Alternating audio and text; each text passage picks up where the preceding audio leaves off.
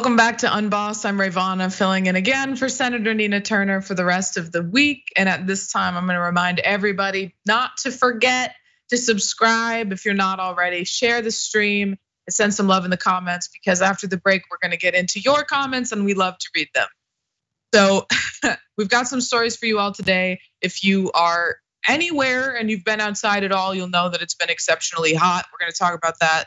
We're going to talk about Ron DeSantis' latest attack on the LGBTQ community and how it's honestly been a massive flop for him. Um, and we've got a bunch of other stories coming up, including one really concerning one about changes to our citizenship test. And joining me today to discuss all of these is Rebel HQ contributor Francesca Fiorentini. Francesca, thank you so much for being here. I'm so excited to get into these stories with you. Yeah, yeah. Hope everyone's fourth was good. It's so good to be here with you on Senator Nina Turner's show, and I'm glad that she is taking some time. Um, but yeah, there's. I've been, my brain's been on vacation a little bit, so I'm excited to finally dive back into the cesspool that is this country. And it is a cesspool, and it is a cesspool that's being massively impacted by climate change and denial of that, despite people being able to feel it happening around them. So, with that, let's just jump into this first story. The Globe broke a new record on Monday for the hottest day ever recorded. But then that record was broke again on Tuesday. Although it happened on a holiday, it is absolutely nothing to be celebrating. So while most of America was enjoying hot dogs on the 4th of July, according to Common Dreams, on Tuesday, the global average temperature peaked at a new all time high of 17.18 degrees Celsius as regions worldwide from Asia to Africa to the United States South reeled from dangerous heat waves. Now, millions of people across the globe were being put at risk not only on Tuesday, but also Monday. As I said, both of these days were the hottest days ever recorded. And just to get a better idea of what that means, climate scientist Bill McGuire put out this tweet. Monday, July 3rd was the hottest day ever recorded on planet Earth, a record that lasted until Tuesday, July 4th, totally unprecedented and terrifying. So we can see in this graph, this global temperatures hit a new record the change in the temperatures over the uh, over time, and we'll get into some more about what's causing these rising temperatures. Um, but Francesca, it's times like these where it's just so hard for me to fathom climate deniers. Because at this mm-hmm. point you know if you live i'm in chicago it's 90 degrees outside right now which is not common for this time of year. It's hot but it shouldn't be this hot. People can feel this happening and still not believe in it Absolutely. No, and and they're told that if they do believe in it, that they're Democrats, you know, and that this is somehow a partisan issue. But of course, behind closed doors, ultimately, they will all agree and everyone will agree. It is getting hotter. It's just not politically convenient to admit that. And uh, but there's no denying it. And so it is in our faces, it is everywhere. And that's why we truly need to make we need to turn what is supposedly anger at, you know, environmentalists into anger at corporations for polluting and driving massive amounts of CO2 emissions, which is trapping the heat and ergo the insane climate that we are experiencing today, tomorrow, this entire summer, next year, and onward, and so forth. And to say nothing of the wildfires and the natural or unnatural disasters. And truly, we need leadership. And sadly, even the smallest thing that the Biden administration attempts to do cannot get across the finish line. And and yet, uh, this is also a, a government that is too shook to do things like I don't know, rescind all the uh, subsidies given to the fossil fuel industry. Let's see how they like that. Exactly. And it's definitely not, you know, a coincidence that the people disproportionately impacted by climate change and the climate disaster now are low income people and people from the developing world. And we'll get into that in a minute. But first, I want to talk about um, what caused these conditions and how, you know, El Nino contributed to it. So Earth's hottest day, according to Common Dreams, came after World Meteorological Organization, the WMO, declared the onset of El Nino conditions, which are marked by warming surface waters in the Pacific, now, the WMO Secretary General Petteri Taalas said in a statement on Tuesday, in part, the onset of El Nino will greatly increase the likelihood of breaking temperature uh, records and triggering more extreme heat in many parts of the world and in the ocean. The declaration of an El Nino by WMO is the signal to governments around the world to mobilize preparations to limit the impacts on our health, our ecosystems, and our economies. Now, these records are also hitting China particularly hard. According to Bloomberg, China is experiencing a scorching heat wave less than two weeks after temperatures broke records in Beijing. Extreme heat in India last month has been linked to deaths in some of the poorest regions. Last week saw a dangerous heat dome cover Texas and northern Mexico, while the UK baked in its hottest June on record. Now, Francesca, reading that line about governments need to mobilize to protect their citizens. I almost laughed because it's at the time when you know we're seeing uh, Greg Abbott roll back protections for workers that just required them to have a uh, 10 minute break every four hours if they're working in construction outside in these temperatures. And workers have died in the heat in Texas after that was passed.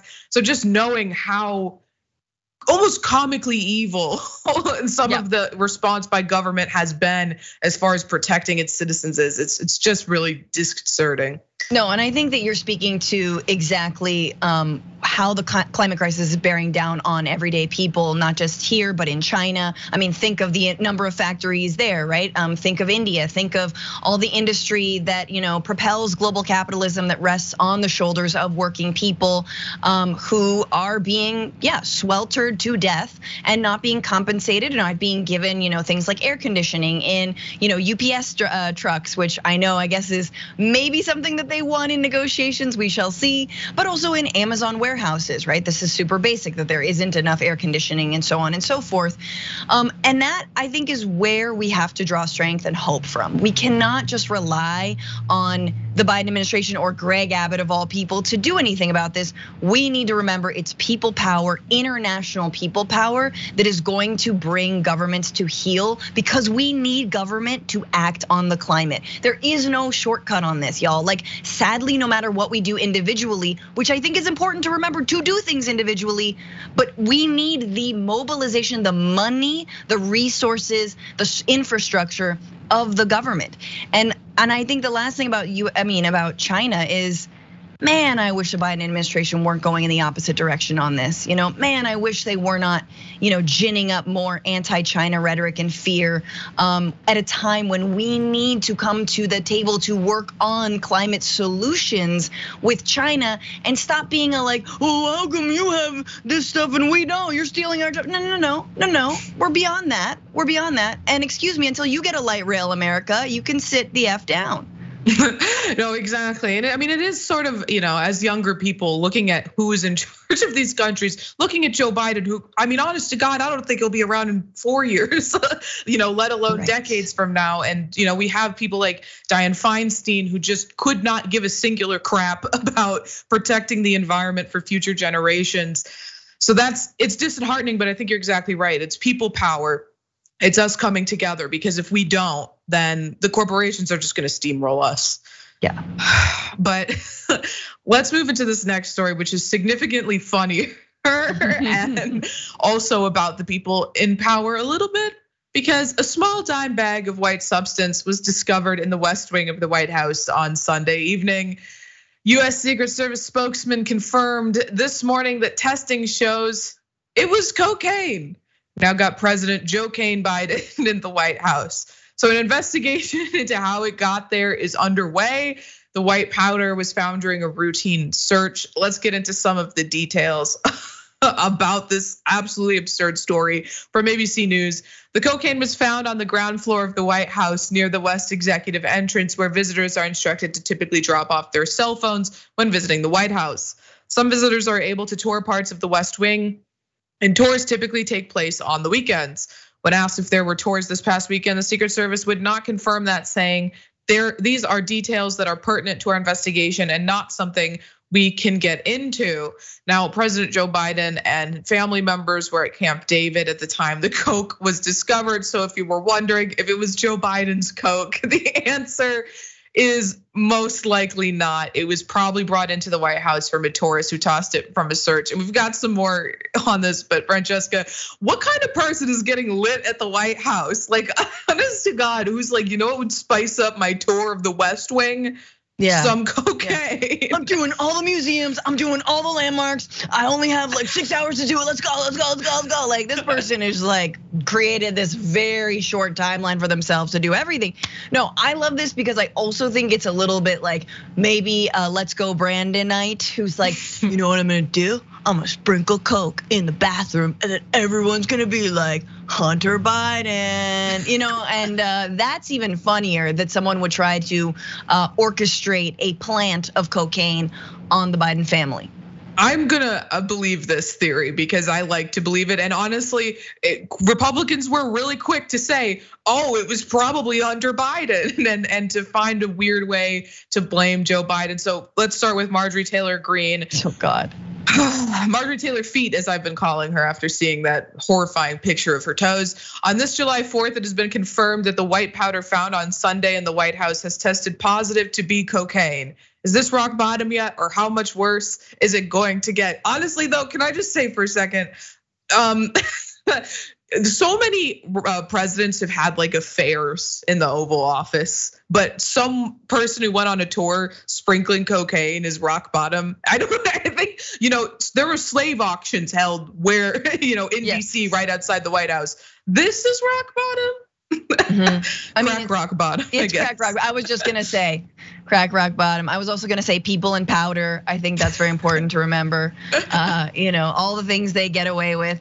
This is a funny story. I just think. I mean, look, it's serious because what if it was something worse? Um, and we all know what the Secret Service probably did with it. All right, we've heard of their history of partying. Do we trust them? I don't know. Um, but someone's keeping Joe Biden safe, I guess. This is good. I think. um, but you mentioned earlier Hunter Biden, and of course, some Newsmax hosts. The top tier of, of investigative journalism immediately jumped to that theory as well. So let's watch. It got there, or whose it is, but it appears that cocaine has been found at the White House. And it wouldn't be a thumping July 4th weekend without Hunter Biden ripping lines off of a bust of Teddy Roosevelt. A mysterious white powder was discovered in the West Wing on Sunday, prompting a hazardous materials call to the fire department. I wish I was making this up, but it's true. Newsmax can confirm the powder is presumed by the fire department to be cocaine. It was sent to a lab for further analysis. Hunter, I can tell you, was at the White House on Friday, leaving with his father for Camp David. Sadly, he may have forgotten his party favors, which is unfortunate. Imagine having to hang out with Joe Biden for four days sober. Now, that's a long weekend. Okay, a lot of gross things about that segment, but I have to say I'm viscerally angry that at the start of it he said a thumping weekend and not a bumping weekend. It was right there. The cocaine joke wrote itself and you messed it up. Somehow you messed it up still. But uh, in a strange turn of events, a Fox News anchor was actually the one to call out this uh, blaming Hunter Biden behavior. So let's take a look at that as well. Social media starts making fun, bringing up Hunter's name. Mm. I, it's not funny. No, and, and I think that, I think there was a lot of cheap shots taken at Hunter Biden. He's a recovering addict. Nobody wants to see him regress or slip back into uh, addiction. And I think that the social media comments were just very tasteless on this whole story. I agree with I agree with everything she said, except for that nobody wants to see him slip back into addiction. There is an entire like wing of the Republican Party who is cheering for that very thing to happen, obsessing over that very thing happening. But I mean, at the end of the day, Francesca, my question about this story is when am I going to be able to get my cocaine back? I love I love the concern trolling of that woman. Like this is not about Hunter Biden who if he did like relapse, I think that we really need to do something about it. Like you do not care. You don't care. You're just you're doing this on purpose to be like it's serious. You know, and it's like uh, I wish you know, this generally makes me think like, yeah, Coke stories are kind of funny, but also like Coke's awful. Like it is, it is straight up like it's blood drugs. You know what I'm saying? And I'm this is like not on, you know, being harder on coming down on like, you know, oh, the the the border and all the like the traffickers. No, no, no, no. This is about drug policy. You know what I mean? And if we truly I mean, look, the fact is, is that if this coke were found on a black or brown person in, you know, uh, the middle of Chicago, um, there would be a very different it would never make headlines, but that person's life would be ruined. So just a lot, a lot to say about this. Um, it is funny. I do, uh, I do think that it was a nice try, and I am very surprised that that gentleman from Newsmax wakes up every morning and puts on a suit and a tie, and in his best Peter Jennings voice, like, imagine having to deal with Biden sober. Like, um, like that dude does coke. Right.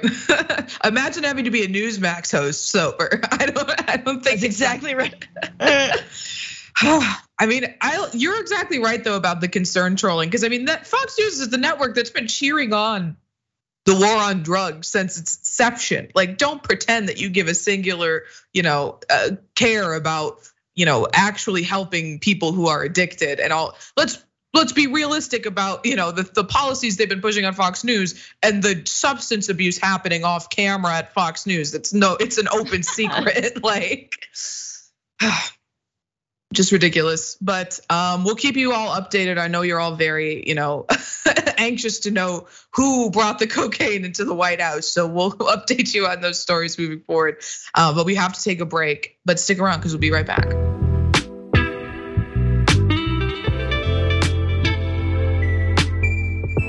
Welcome back to Unbossed. First, I want to say, as I always do, big shout out to the mods for keeping the chat clean, safe, and fun. You're doing the Lord's work out there. Next, I want to remind everybody about our memberships. One way you can save while signing up for memberships is by joining annually. Our annual membership starts at $49.99 per year. Now, you know that members make a huge difference here at TYT, and together we can amplify the issues that really matter Medicare for all, criminal justice reform, racial justice, climate change, just to name a few. Of course, fighting for queer rights, especially at a time with an unprecedented attack the, on the community. Now you can support our work at tyt.com/join. Um, now, don't forget if you ever miss an episode, or if you're busy during the day when you're at work, or your boss doesn't want you to watch TYT at work because they suck, you can always listen as a podcast later on and if you are listening on Apple Podcast, don't forget to leave a review for Unbossed. Give it five stars. Search Unbossed with Nina Turner. Rate five stars and let us know what you enjoy about the show. And speaking of letting us know what you enjoy about the show, let's look at your comments. Over on Twitch, Hut says just Ray exclamation point exclamation point and hopeful heart and open eyes says Ray Vana, thank you so much. I, I in my head I read that like the uh, Ricola commercials. um, hopeful heart and open eyes says Francesca, one of the best to do it.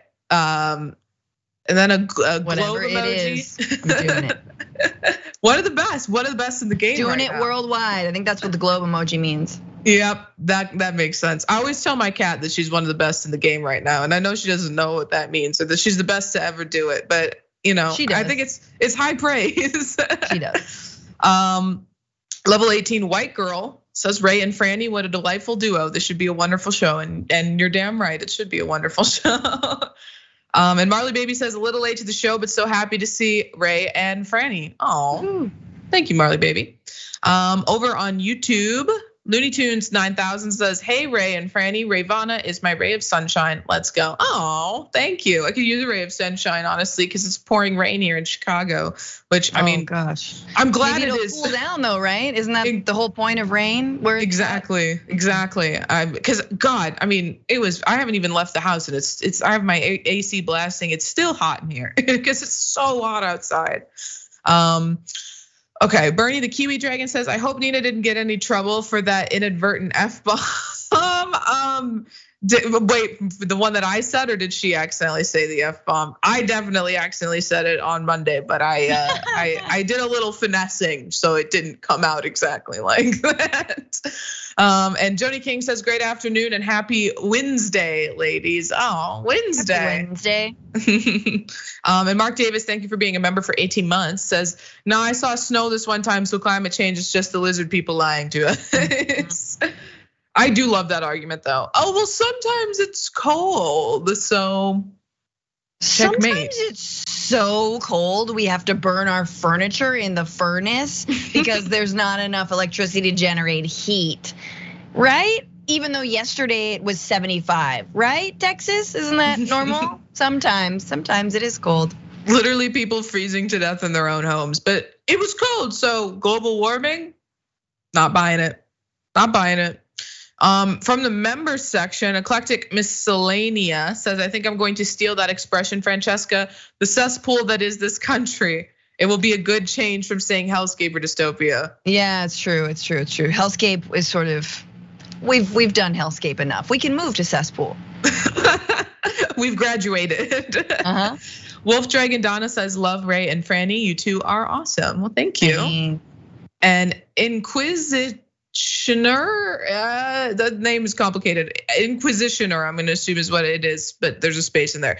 Ray, Yay, and Franny, I'm a fan. Have a nice, uh, have a nice piece, humans. well, thank you, and we will. You have a nice piece too. What? What are we talking I've about? I've never, I've never heard that, but you got a nice piece. hey, nice piece. okay. Um, what's not so nice though is this next story and what the you know government is trying to do with the immigration process. So the path to United States citizenship is looking like it's going to become more difficult as a result of some changes to the testing. Now, this is coming from the Associated Press. This headline here reads US citizenship test changes are coming, raising concerns for those with low English skills. The naturalization test is one of the final steps towards citizenship, a months long process that requires legal permanent residency for years before applying. Many are still shaken after former Republican President Donald Trump's administration changed the test in 2020, making it longer and more difficult to pass. Within months, Democratic President Joe Biden took office and signed an executive order aimed at eliminating barriers to citizenship. That, in that spirit, the citizenship test was changed back to its previous version, which was last updated in 2008. And I have to say at this point, you know, the Republican, you know, Donald Trump and the Republican Party making it harder to become a citizen legally while also virtue signaling about how they want legal immigration to the United States. They don't want uh, illegal immigration, as they'll say, but they're making the process to become a citizen, to come here legally, to go through this process legally, so much more difficult that it has the effect of inadvertently increasing undocumented immigration mm-hmm. to the United States. So mm-hmm. I hate that line. I hate that argument. And I also hate that despite the fact that the Biden rolled back some of those changes in December, United States authorities said an update is needed to the citizenship test after 15 years. And this new version is expected late next year. So let's talk about some of the changes that they're asking for. From Associated Press, US Citizenship and Immigration Services proposes that the new test adds a speaking section to assess English skills. An officer would show photos of ordinary scenarios like daily activities, weather, or food, and ask the applicant to verbally describe the photos. And this is a sizable change from the way that they're currently doing it. Because in the current test, an officer evaluates speaking ability during the naturalization interview by asking personal questions the applicant has already answered in the naturalization paperwork. And Francesca, I, we talked about this a little bit before the show. I don't understand why this is a requirement at all. You this we don't have a national language. You should not have to show English proficiency to become a United States citizen, in my opinion, because you could be born here and never learn to speak English because your family doesn't speak English, and that would never be a requirement made of you, and you could get by pretty okay. I mean, I have an aunt who's Korean and has just refused to learn English, and she's been living here longer than I've been alive, and God bless her. And she's she gets by just fine. So I mean, right. the idea that they're going to force people to learn to speak English and you know put that added pressure on them. Yeah, they're they're business owners. They're they are uh, workers. They are caregivers. They are family. They're their parents. Uh, they're Americans. They you know eat hot dogs and light off fireworks on the 4th of July, maybe, maybe not. And uh, it doesn't matter if they speak English or not. like like it is this is that is the point of this country, right? You know, yes, it is taught in school. Largely, you probably assume folks are going to learn a certain a modicum of English, right? But this is, of course, a barrier barrier to that, and moving us towards what I think one of the mm, not not a, not one of the first pillars of the right, but one of the sort of priorities of the right is to make English a national language, right? As if again as if any other language, let's say Spanish, as if Spanish were like really gaining on English and oh no, oh everyone's looking at it's the same, you know, sort of again, Christian fragility that you see everywhere where it's like, "Oh no, other religions are coming for us." Where, when, how? Nope, no they're not. You recognizing other holidays and other religions, respecting them, um, absolutely does not mean Christianity is under threat it is still the majority religion in this country, just like English is the majority language. But again, this is all neither here nor there. The point is, most Americans, citizens, could not answer the current naturalization test even if they really study like i'm just I'm, let's just keep it 100 like full disclosure a canadian friend of mine asked me some questions and i was like oh, oh i i don't i don't know that one like there was a couple the exact number of Congress people, let's be real, 435, I believe now, I know that for sure, for sure. I was flirting, it was like 437, I was close. But look, it's not easy already. And to have to answer that in English with a naturalization officer in front of you, which by the way, another Canadian friend of mine, a lot of, a lot of Canadians looking for citizenship, um, said that it's incredibly nerve wracking when a an officer is speaking to you directly. And even though you've studied, you know, you kind of buckle up and sometimes they're like weird or whatnot. And so there's a lot of pressure anyway, even though folks have waited for this moment, have studied have worked for this moment, have lived in this country and paid their taxes for many years. Um, but yeah, it is. It's again with everything related to immigration in this country. It is all politicized. It is all for show. As you pointed out, it has nothing to do with doing things the right way. It is to do with maintaining white English minority rule. Exactly. And it really perpetuates like the racist stereotype that someone who doesn't speak English or is not proficient in English is dumb. They're stupid. When, you know, if you ask them some of these, they've studied, they've prepared. If you ask them these questions at their native language, they would be much more comfortable and uh, probably much more successful. Um, but just to go back to the changes between the current test and the new test, Bill Bliss, who's a citizenship textbook author in Massachusetts, pointed out some of the setbacks on this new proposed photo based test. In a Medium post, he wrote, Picture prompt speaking tests depicted depicting situations of ordinary ordinary life, excuse me, are commonly used to place students into general English language classes or evaluate their progress, but they do not elicit the level of meaningful performance of English skills that applicants demonstrate when communicating their most important personal information during the normal course of the interview. But the picture test isn't the only proposed change from the original test. According to the Associated Press, another proposed change would make the civics section on US history and government multiple choice instead of the current oral short answer format.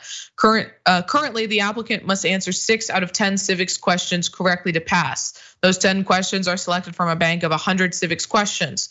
The applicant is not told which questions will be selected, but can see and study the 100 questions before taking the test. Mm-hmm. Now, this change has been met with significant backlash.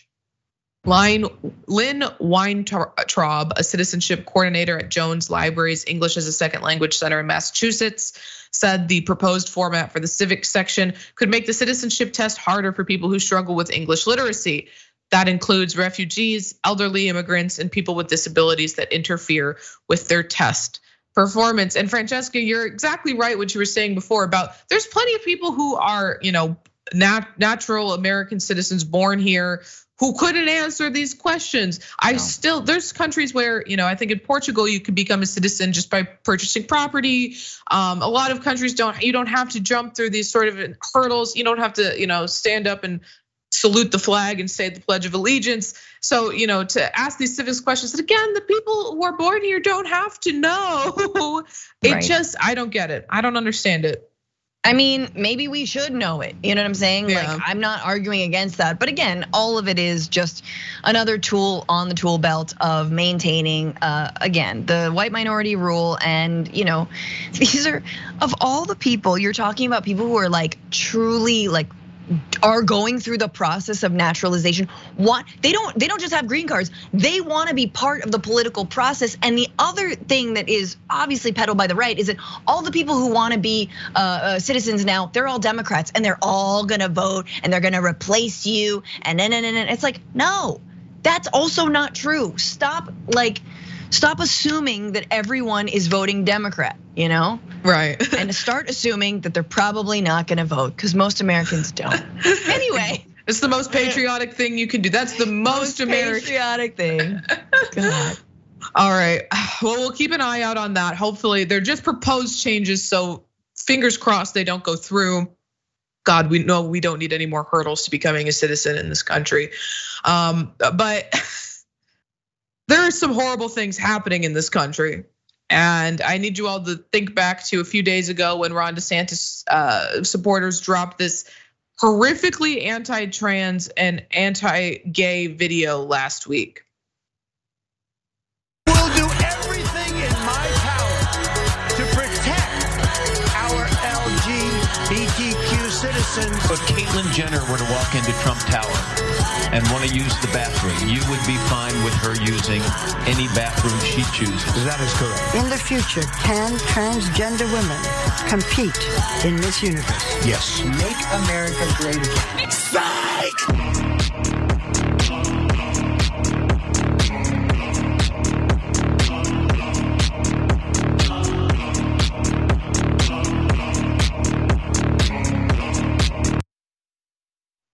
Oh. Yeah, Jesus, Jesus Christ. I mean, I got some stuff to get into, but Francesca, at first I feel like we have to address this insane ad. It's it's so it's so bad too. Like it's so poorly done, you know. Like we were talking about in the damage report and how it just like is really trying to look like a teenager memed it, but it's it's not because there's references to like American Psycho and like Troy and other movies that came out, you know, in the 90s. You're like, no, no, this is not a you know young kid memeing this thing. Um, and and it actually, upon second glance, because we've cut it before, you know, the oily dudes shirtless, uh, yeah. you know, who are like, yeah, Ron DeSantis is exactly like that. Duh, duh, duh, um, but you know, it reminds one that yeah, the MAGA campaign, Trump's campaign actually was embracing LGBTQ plus people. They were like, no, we are all united against Mexicans. You know what I mean? Like we're all united against Muslims. Like it was kind of an interesting development, if you will, in the you know broad uh, rainbow fascist agenda. Let's just say, call it that. Um, and yet, how quickly, because the right has literally nothing to get incensed about, they're like, um, gay people, let's do it we're we're we're bringing it. We're doing gay people again, and uh, go because I'm tired and I can't think of anything else. And of course, I'm not gonna actually deliver for the people. Right. And I just gotta say, you know, like as a member of the queer community, watching these ads where it's like, oh, we'd like to think of Trump or we'd like to think of Ron DeSantis as some big muscly guy that's like all wet with oil. It's like, come on, how are you gonna be homophobic but also make a very gay ad? Like, let's let's get real about what's going on here. And to frame like Ron DeSantis as some like, like Giga Chad dude, that guy is a. I'm sorry, he's the biggest bitch. He's a loser yes. if there ever was one. And whiny, you know, whiny right. loser. I mean, like I, I don't know, like between Trump and him, it's it's a contest on who's whinier, right? I right. think DeSantis has a beat because he's it's just the fragility.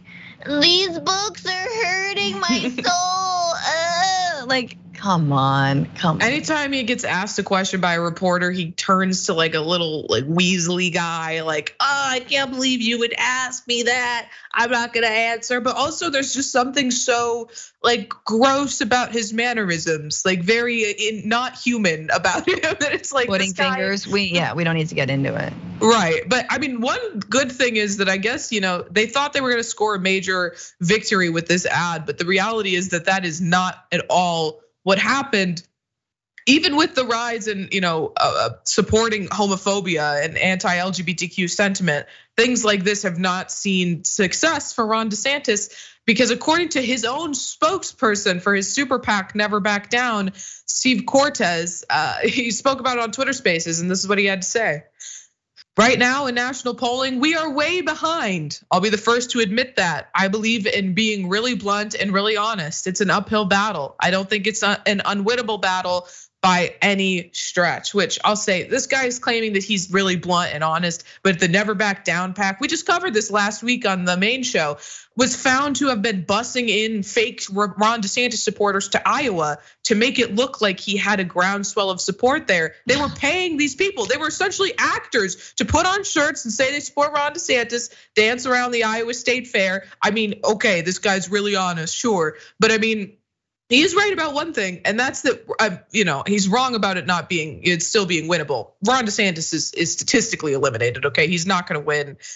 he's not going to win. The it's not primary. unwinnable. Is like the biggest hedge ever. You know, right? you're like I'd really like to, you know, have a consultancy job after this campaign completely implodes. So it's like not unwinnable in a world where we could imagine that polling wise, and if you just section off Florida, like it's just, oh God, dude, I, am sorry for you. And you will get hired, I'm sure, because you're a ghoul and you work on the DeSantis campaign. Um, and I think it's so funny that DeSantis is just like his strategy is buses. Like, I'm just gonna bus migrants over here and bust them. Like pretty soon, he's gonna be like, you know what? We're just gonna collapse the trips and we're gonna put DeSantis shirts on the migrants and like send them to Iowa. Um, yeah, look. What sucks about DeSantis is he can arguably do more harm as the governor of Florida than necessarily in the White House. And I he would do a lot of harm in the White House, but the guy's already um screwing Floridians. He is already making it more dangerous, more awful for everyone in that state.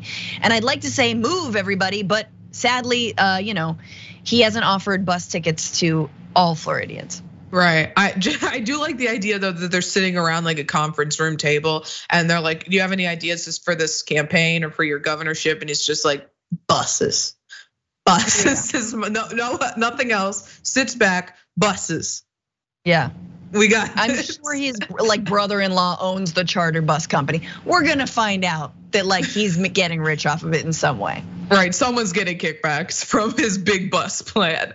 Um, but the person who's not getting kickbacks is Ron DeSantis, at least not electorally, because according to CNN, According to latest CNN polling, 47% of Republicans and Republican leading registered voters said Trump is their first choice for the nomination, with support for DeSantis at 26 percent. Now, panelists on CNN spoke about the desperation of the DeSantis campaign, especially after the release of that horrendous and extremely homophobic video we played at the top of the story. So here's what Alencia Johnson had to say. Alencia, this DeSantis video, uh, one of the weird things about it is that it describe he describes himself in the video by showing all these headlines as draconian. At one point, he's described as evil in another headline that's shown in the video.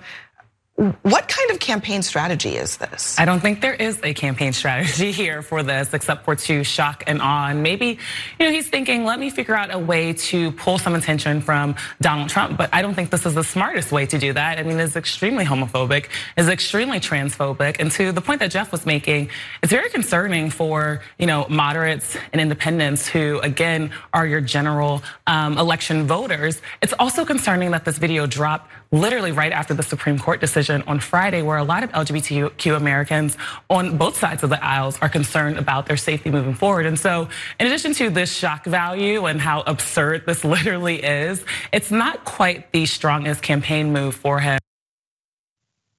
Now I'll say just to the one point that Alencia made, which was that it doesn't appeal to general election voters. That's really true. But you know, when you're running in a primary campaign, who are you really playing to? You're playing to your core base. So I could see that being the strategy. But I mean, is your core base not just Trump supporters? And let's be honest, Donald Trump won while, you know, dancing with a dancing to um Macho like, Man. Macho Man, right, with a pride flag on stage. So I know that the, you know, you know, as a member of the community, I've seen the environment become significantly more hostile towards us. But I just, I think it's such a, it really is like a last ditch effort to just win over the most reactionary elements within the party. Who, let's be real, we're never going to vote for you, and they were always going to support Donald Trump. no, exactly. I mean, again, I think it's a desperate ploy, and it's again, but it, but it has real life consequences for the gay community, the LGBTQ community in Florida and around this country.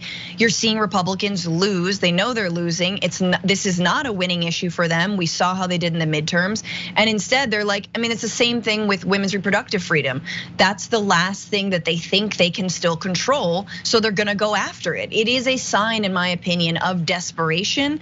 It will not stand, it will not hold. And case in point, as you're pointing out, and all the polling shows, DeSantis is losing. Yeah. It's losing. It's a losing issue. Trump's like xenophobic faux populism, that can win. That can win. Why don't you do more of that? I mean, you know, hey, I'm not your advisor in hell. I mean, and that's exactly right because they're getting everything they ever wanted, the Republican Party, but they're losing huge portions of the uh, electoral basis in doing so. And you know, hopefully that means that we won't see a Republican victory anytime soon and the Democrats can take back the House and keep the White House. But I don't know because they're running Joe Biden, so who's to say? yeah. Um, speaking of Joe Biden, let's jump into this next story. Federal judge is now blocking the Biden administration from asking social media companies to take down certain content. This is a big deal, and this could be a huge blow to the White House's fight against misinformation about COVID vaccines, elections, and many other critical issues. It's a big win for the Republican attorneys general who sued and accused the federal government of censorship. Now, in his ruling, the Trump appointed judge writes, quote, during the COVID-19 pandemic, the United States government seems to have assumed a role similar to an Orwellian ministry of truth. What? Apparently that judge has been reading Matt Taibbi's writing because uh, uh. I mean, it's pretty word like, for word. But like maybe yes, right? Right.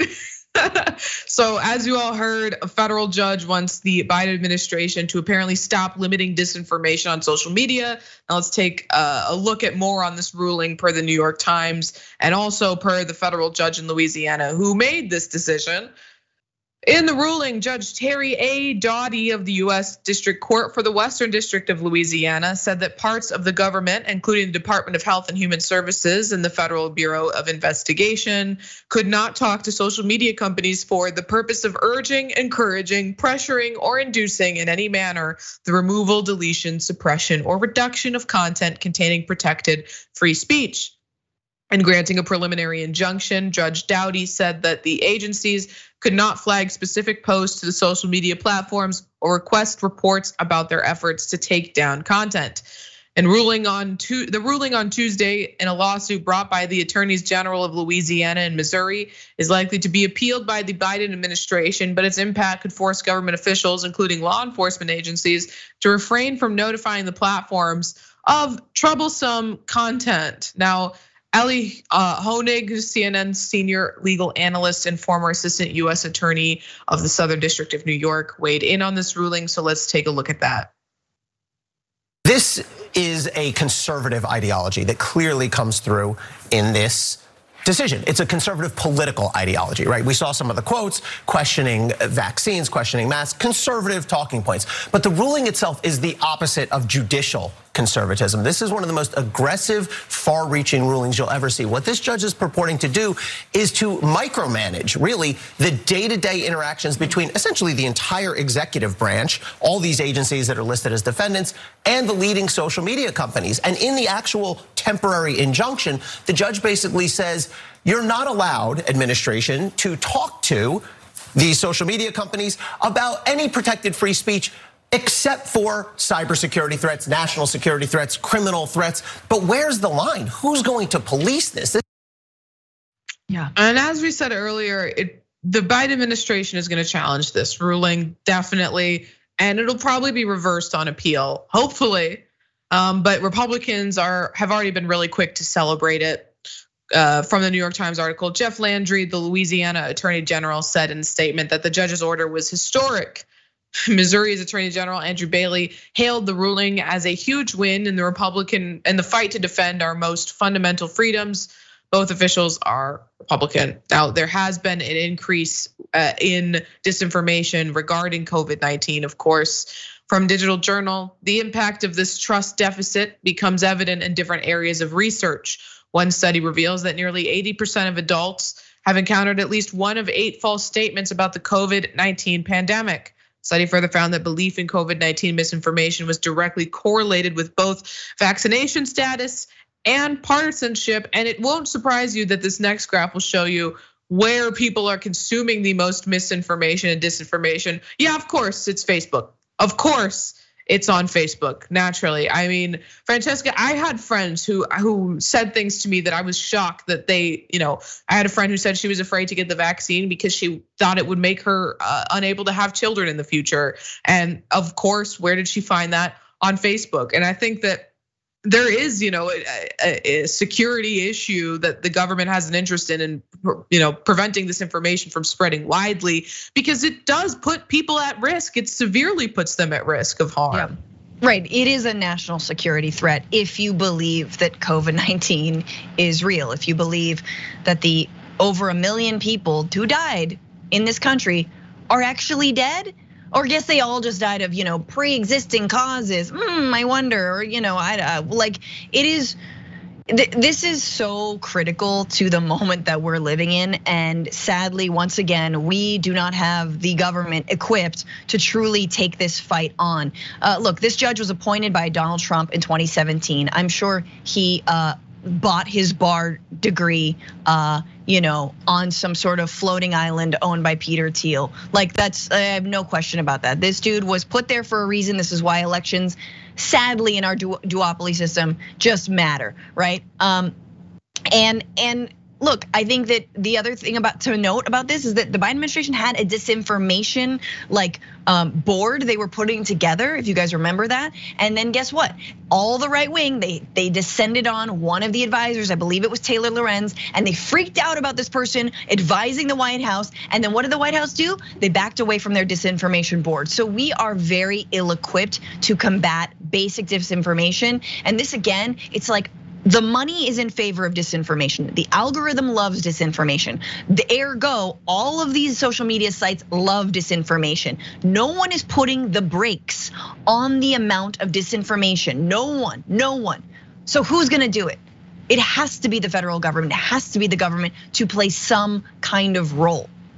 Exactly. And just to the point quickly about judges, I mean, it, it's not, it hasn't escaped me that the people who were telling you not to worry about appointments of, of federal judges are the same people spreading COVID misinformation now that the judiciary is squarely in their favor.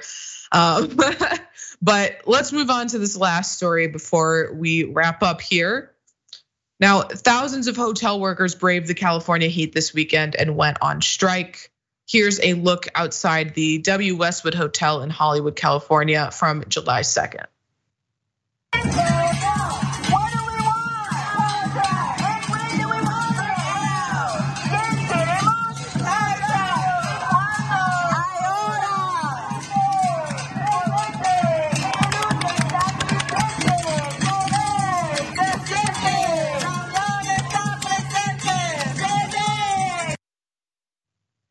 So there you saw them outside on strike. Let's get into some of the details about the strike from CBS. Strike kicked off Sunday as members of the Unite Here Local 11 union began forming picket lines at some of the biggest hotels in Los Angeles and Orange counties, leaving hotels scrambling to accommodate guests. Hospitality workers told CBS News that striking was no longer a choice, but a necessity. And I have to stop for a second to say, you know, they talk about the hotels are scrambling to accommodate guests. That is the point of the strike. The strike is to show how essential these workers are to the functioning of these businesses. And of course, they're scrambling now because they have been screwing them out of protections and, you know, Uh, you know other labor rights that they have for so long and they're saying look how hard it is for you to do our jobs you need us So get to the table and negotiate with us. So anytime like a news, I don't think that's necessarily what CBS was trying to do. But anytime you hear somebody, you know, uh, virtue signal about, oh, but now life is so much harder for these companies. That's the point. Strikes are supposed to be disruptive. Now, the strike is made up of thousands of workers, 15,000 workers to be exact, over 65 major hotels. This includes housekeepers, cooks, and bellhops. Now they're striking because their pay is so bad, and we've seen this story so many times before. Their pay is so bad, they literally cannot afford to live in the cities where they are working. Mm-hmm. From that CBS News report, the union wants an immediate raise of $5 an hour. The hotels are offering 250 for an employee working 40 hours a week. That's a difference of over $5,000 a year. The union also wants better health benefits higher pension contributions, and less strenuous workloads. During the pandemic, hotels cut jobs, but as the tourism industry bounced back, workers say they're still being asked to do more with less. Now, one mm-hmm. union member, Maria Hernandez, had this to say The workers have told them that what they need to actually be able to live here and survive here, but the hotels aren't willing to negotiate. I mean, it's two dollars and fifty cents difference. Like, get to the table and give them what they want. You're you can't run your organizations without these workers. Right. I mean, and this is the thing the pandemic did, right? It was like it it tricked um, bosses uh, and the owners of uh, all of these institutions and corporations that like, oh, you don't need this many workers. You can do, you can just run at a deficit, and these people will pick up the slack because essential workers, right? And like all this, or people can work from home, or this and that. And so all again, and it's not just you know like folks who are cleaning hotel rooms or who are wait staff or who are cooks and all that. Um, it is, you know, this is a affecting like desk jobs, white collar jobs too. Everyone is in the same boat. Our bosses are trying to get away with bringing the same amount of workload back and paying us far less. And so, look, this was a long time coming. The pandemic only jump started this. There's a reason this is a hot labor summer yet again, especially here in LA with the Writers Guild strike still on and the uh, the actors strike potentially going forward. Um, so it is going to be a very exciting and interesting summer and good on these hotel workers. Um, and again, I think it can. it's so good because it reminds us that we're again we're all in the same boat. Exactly, and we'll keep an eye on all of those strikes moving forward here on Unbossed. Francesca, thank you so much for joining me today. Remind the people where they can follow you and see more of your content. Hell yeah, at Franny Fio on all the things. Uh, I'm now more on TikTok, so at Franny Fio and on and on YouTube. Listen to and follow the Bitchuation Room podcast on the TYT network. Such a pleasure, Ray. Absolutely. And everybody, don't forget, you can check out both of our videos on Rebel HQ, YouTube, and Facebook. Thank you, everybody, for tuning in. We'll be back tomorrow for more Unbossed, but don't go anywhere because Watch List is next.